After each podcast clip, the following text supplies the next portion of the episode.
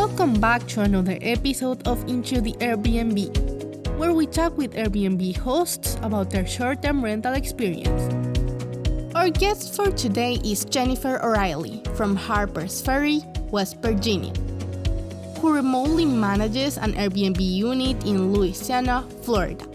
Today, she'll share with us her unique themed cabin and how her special amenities gives her guests an unforgettable stay. This episode is sponsored by Airbnb, the only one outlet in Dashford for short-term rental investors and managers, where you can find precise Airbnb data such as occupancy rate, revenue, average daily rate, and so on. So, without further ado, let's get into it. Can you tell me how did you get started on Airbnb? Well, my husband and I had about almost a dozen long-term rentals, and we actually bought one 5 years ago, a house that we were going to renovate, and we wanted to do an Airbnb with it, but we just weren't sure. We hadn't gotten into it yet, and we weren't sure if it was the right area. So although we got it all ready to go, we decided to just do a long-term rental with that as well. But about a year and a half ago, my husband's father, my father-in-law, built a log cabin at Lake Anna in Virginia, and he built it in started building it in 1985. He built it log by log himself, and he finished, and then he sold it in 2007. We ended up contacting the owner, and we just said, if you ever want to sell it back, sell it. So it turned out he was looking to sell it, and we were blessed with the opportunity to purchase it back into the family, but we weren't going to be able to, we wanted to do it as a rental opportunity and get into the Airbnb market. So we decided to just go ahead and do it. So we spent about 2-3 months getting it ready to go, and it has worked out really well. We're looking to do additional ones now. According to your experience, would you rather short-term rentals or long-term rental? Short-term rentals are awesome and they're really exciting. I guess it would depend on the area.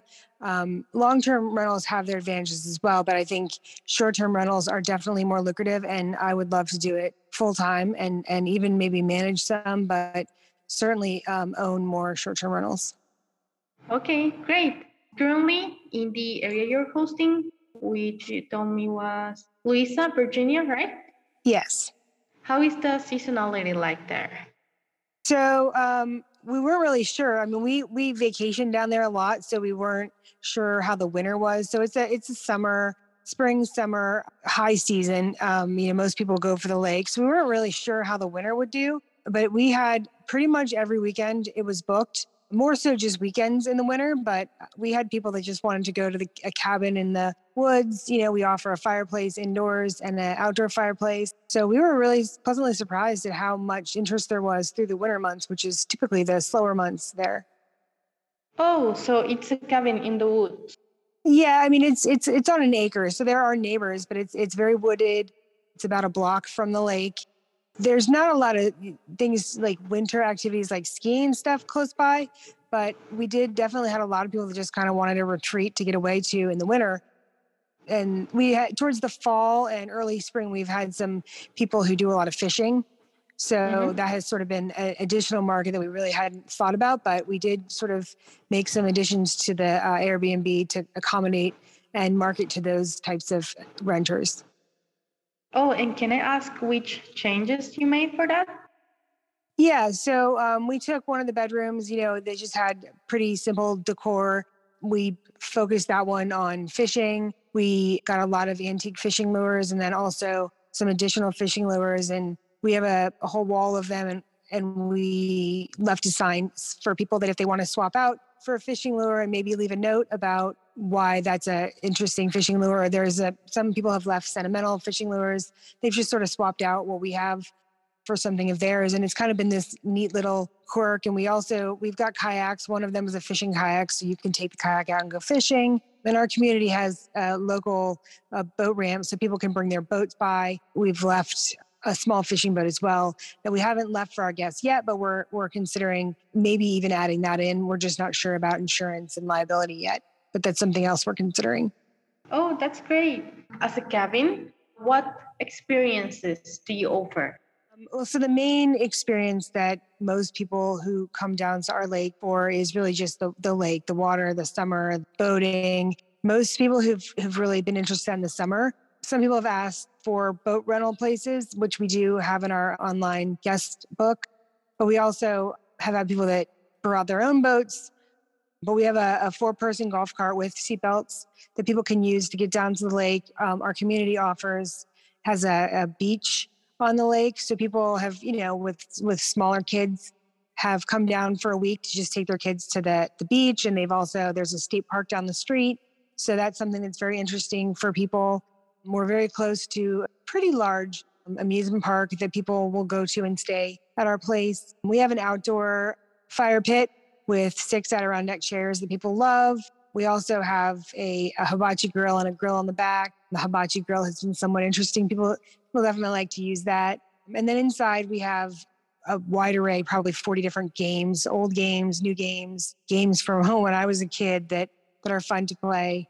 And we have little reading nook, people with some old books. Again, we've got a note there that says, take a book, leave a book. So if somebody's in the middle of reading a new book that we have, we encourage them to take it with them and maybe leave a book that they're interested in and someone else could use. So we just have things like that throughout the cabin that are kind of interesting and unique, I think, to our Airbnb. Yeah, I agree. Those are really unique. This is actually my first time hearing about many of those. And how has been your experience? I heard you mention a fireplace, right? Yeah, we have an indoor fireplace. It's a 2-story fireplace, so it's pretty open and big. We do leave firewood for our guests to use, both outdoors. We have some outdoors. We lost a few trees this winter, so we cut those up and we have them out front for the guests to use. And we also have plenty of stacked firewood right by the door so people can have a fire inside that, they don't have to worry about going and buying firewood or figuring out who sells it and things like that, so. Mm-hmm. And how has been your experience with that, with the fireplace and also the grill? Because I know these are like two main things hosts are real afraid about having and relying on the guest with those fire-related things. So we did have a outdoor fire warning where you were not allowed to have fires outdoors before 4:00, just because they wanted to keep the risk down for people having big fires during the day. And on windy days, occasionally they'll put in a no fire warning, and we communicate with our guests to let them know that. We've had no problems with the fireplace. We did have one guest say that the flue was dirty, so we had our chimney company come out and take a look that afternoon. But we've had many guests, and most all of them have used the fire. We had one group of, I think they were 6 or 8 lawyers, law students from Washington, D.C. that came down, and they had never had a fire before. So we walked them through it over the phone and what to do. And then we have good neighbors that if there was ever an issue, they're next door and we're always in contact with them. But we did have that one group that got a little nervous about how to put the fire out before they went to bed. So they did use the fire extinguisher. We have fire extinguisher by the fire just for safety purposes right there. Then we also have one on each level, one in the kitchen and then one upstairs, just for, added safety for our guests. But we're pretty quick to respond and make sure that if they have any issues or they're not sure how to do something, we will walk them through it. Then I do have instructions on how to work the fireplace, how to open the flue and check to see if that's open. So I have those instructions in our guest book just for our guests' added safety. And we do put the guest book right in front of the fireplace. That's a great strategy. And you told me there was an amusement park near you, right? Near your listing location? Yes, Kings Dominion is about 20 minutes away from us, I think. But we've only had one guest that actually came to stay with us to go there. But, she wanted to take her daughter on a little retreat and take her to the amusement park. And so she was, really thought our cabin gives it that fun experience of a place to stay, so. Mm-hmm. Is it a popular area for Airbnb or short-term rentals in general? Yeah, I mean, when I started doing the research on, looking at comparable places and stuff, there's definitely two markets. There's the on the water experience, which is going to be very high price, and then there's the, standard house to rent. And then we were kind of in the middle. We started out renting at the lower end of the houses around our area because we didn't, we wanted to build up a reputation, but we have found that because we offer this, log cabin, you can see the whole entire, the logs throughout the whole cabin. There's no drywall or anything. And then, we have pictures throughout the cabin of when it was being built. So we kind of found that we're sort of in this niche market where we're not obviously going to be charging the same as you would pay to go stay on the water. but we also have sort of a unique themed cabin that sort of offers itself to more amenities and a little bit higher than the other Airbnbs. And now that you mentioned about price throughout the year, how is your pricing strategy like? So when we first started out, like I said, we were a little bit lower. I'm just trying to get some reviews up and to get a good reputation. And we were just filling the market out. But because we did it at the end of a summer, we ended up buying it sort of in the middle of the summer. So through the winter, we sort of tested out different theories, going up a little bit above the price range that we had been at. And that seemed to work really well. So we, moved that price point up a little bit more and just sort of found a good niche where we were getting bookings, but we weren't kind of getting that younger partying crowd. So we've kind of just sort of played with it a little bit. For our first summer, we did 4 days minimum, but now that we've got sort of a base and we've got a lot of reviews, we've sort of moved that to a 5-day. We're even considering going to a week for the summers. Oh, because summer is low season, right? No, summer is the high season. Winter is low season. Oh. The winter we were booked every weekend. Most our average rental was about 4 or 5 days. I see. And now in the high season, how is your occupancy rate like? Yeah, we're pretty much booked every week. We do have sort of in the beginning of the summer, end of May, early June, some 5-day weekend rentals. And then we're booked pretty much through the summer with some already fall dates filling up now. And is this 5-day minimum because of convenience, or is there any reason why you don't do single nights or 2 nights minimum? Yeah, so just through our research, we found that 1 night and 2 night minimums, the people that come to our area are going to want to be there for a little bit, right?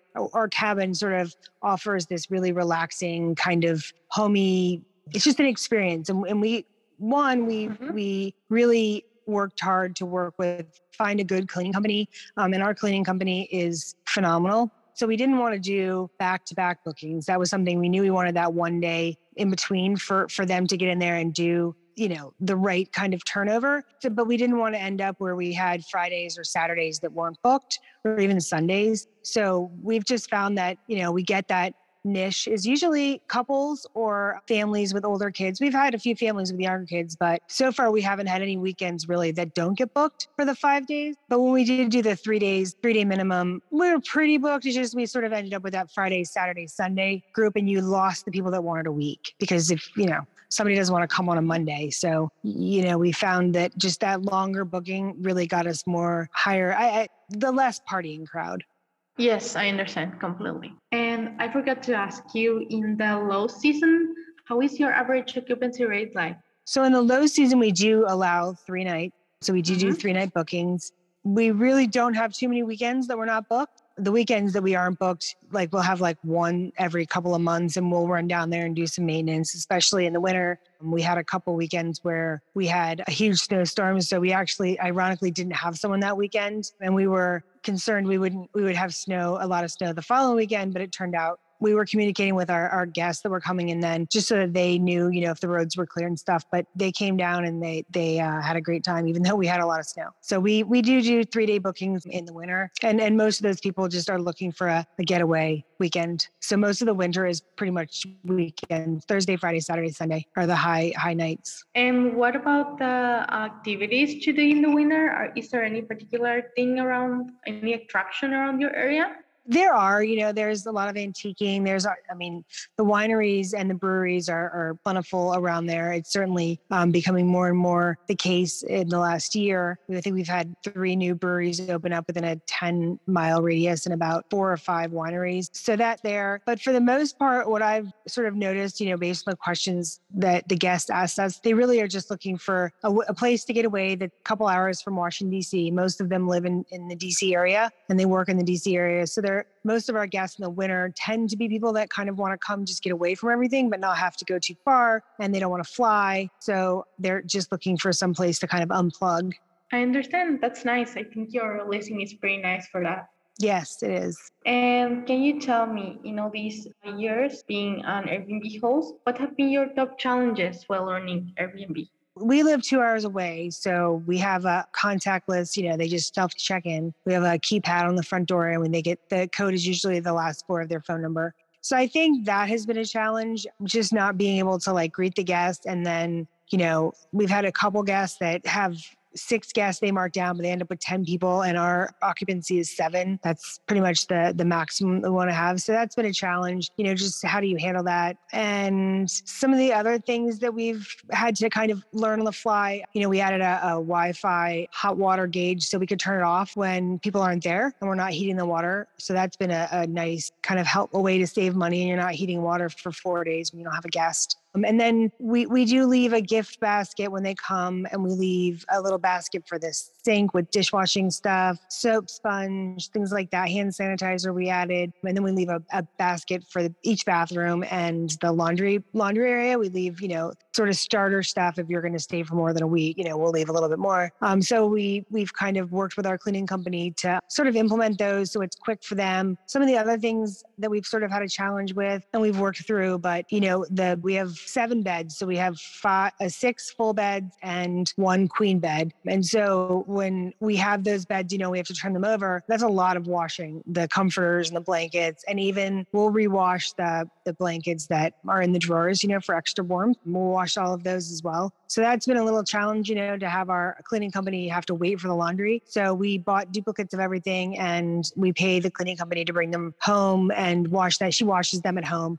We did look into getting a laundry service, but it just seemed to be kind of hard and cumbersome to coordinate that with our cleaning company. So we just pay her to bring them home and wash them. Especially with COVID, you know, we've been a little bit more aware of things that our guests might want to be reassured about, that the blankets and the towels have all been rewashed. So we've made extra steps to make sure that they know that they're clean and rewashed. And then also that, you know, there's plenty of them for them as well. So we have extra sheets in the basement near the laundry room on top of it all, so that if they do need to wash their sheets while they're there, you know, they have new fresh sheets to put on the bed. So I think those are really the biggest challenges. Have just been trying to work out those, you know, how to do those extra things for people and not have a huge investment in the cleaning fees. We actually pay, I think, probably on the higher end of most people. Our area, because it's right outside of Washington, D.C., it, you know, you're paying between $100 and $200 for each cleaning fee. So in the beginning, we charged our guests about $100 of that, and then we paid the other $100. But as we went through, you know, every few months, we'd raise it $20 and just kind of feel it out, see if we noticed a drop in reservations. And now we charge the $200 that we pay her, because we found that our guests really, they do appreciate the extra mile that we go, and they're willing to pay that fee to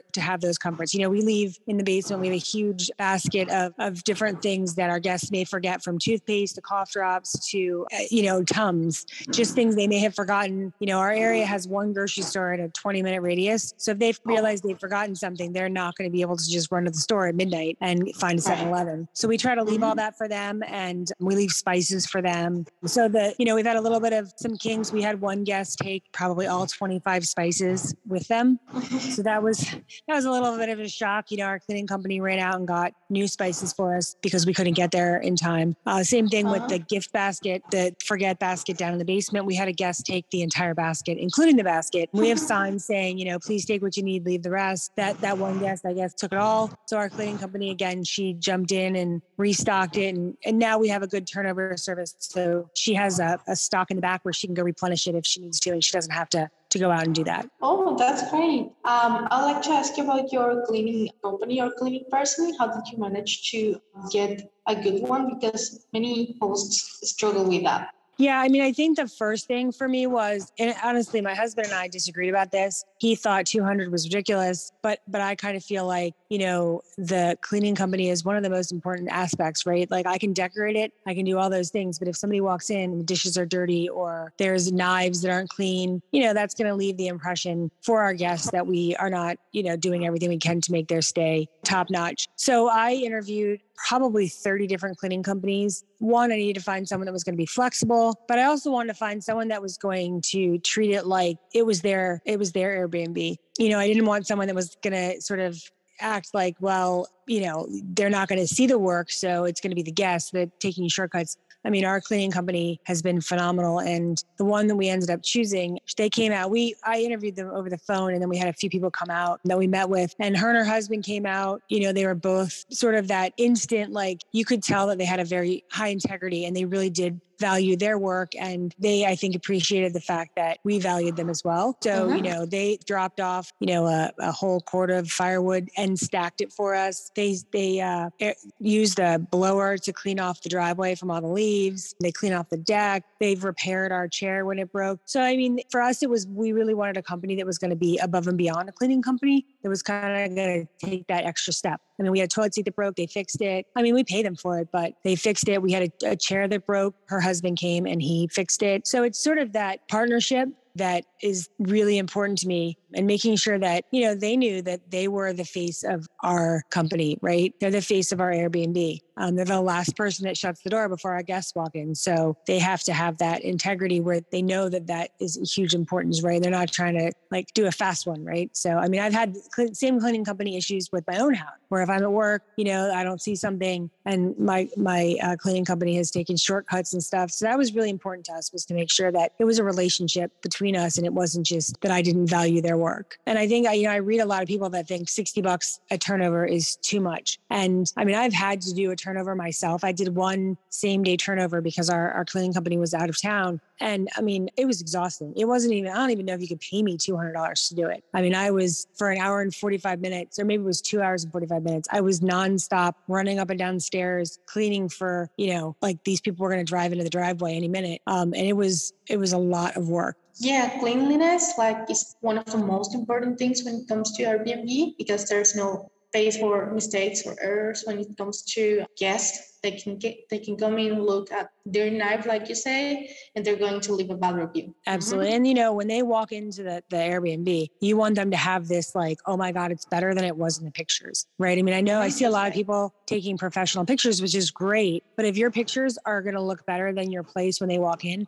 that's going to stick with them. They're going to be like, oh, I mean, it's cool, but it's not better than I expected. Like, you want them to walk in and be like, wow, like, I want to move into this house. And then I also want them to feel like, I want them to feel like they're home, right? I don't want it to be so cold that they don't feel like it's home. And I think over the last few months, even some of it, we have a guest book for our guests to write about their favorite memory, and then also just a note to other guests. And every single one of them has said that our cabin flew them away from their expectations. You know, this has been the best Airbnb experience they've had. And that's sort of, I think, one of the things we strive for in partnership with our cleaning company is we want to give our guests an experience. We want them to have an experience where when they think about their vacation last summer, they remember our cabin. You know, we actually were Airbnb guests for many years before we owned our first Airbnb.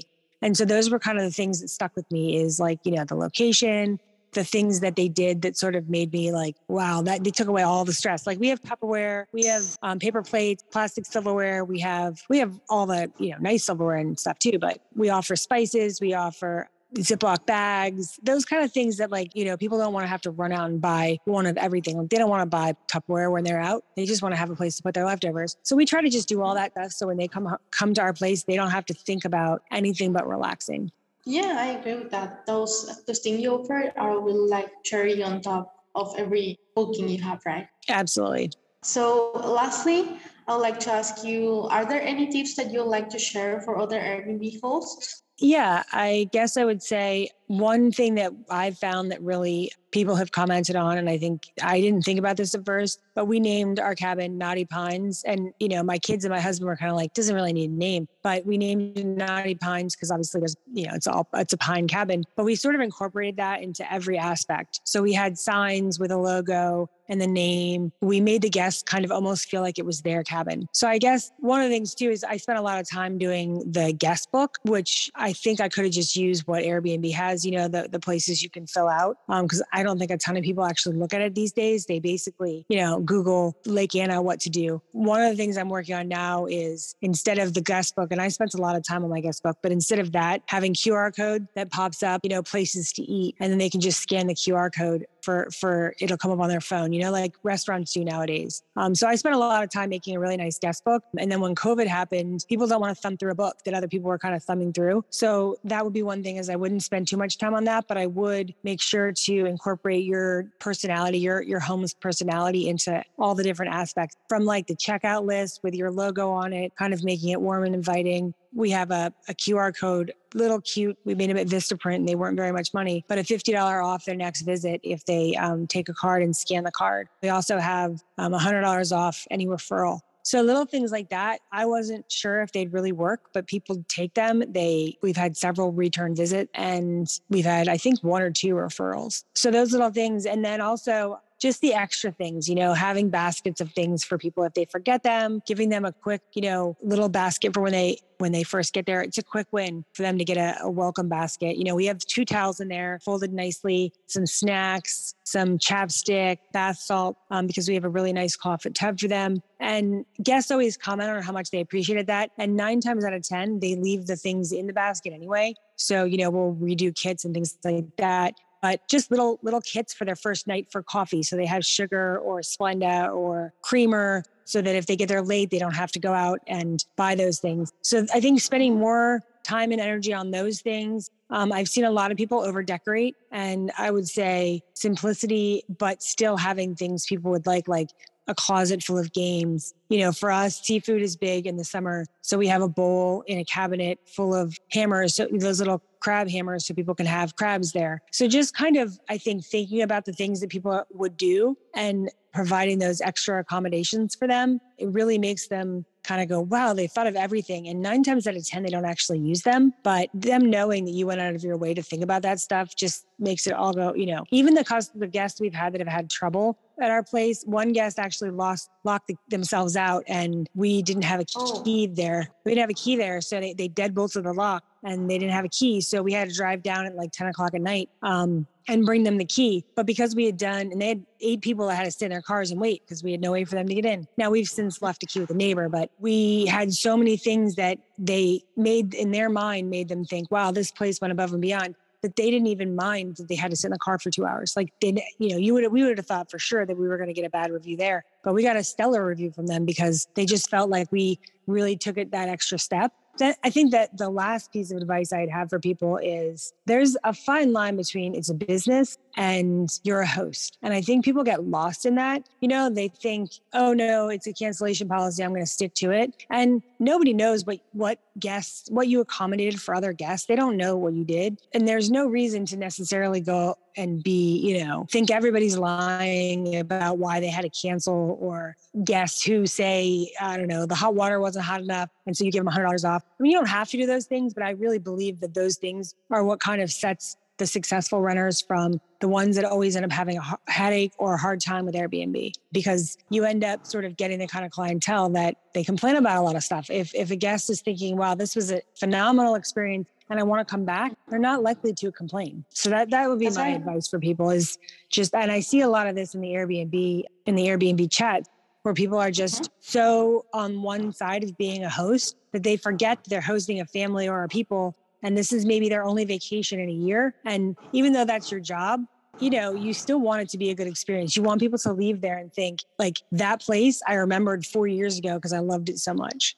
Yeah, that's right. I agree with that. Those were great tips. And that would be it for today. Thank you for your time. Great. Thank you for your tips. Thank you. Thanks for listening to Into the Airbnb. We're looking for hosts and other people in the short-term rental industry to interview. If you had what we need and would like to share your experience in this podcast, please send us an email. All the info is at the end of the description.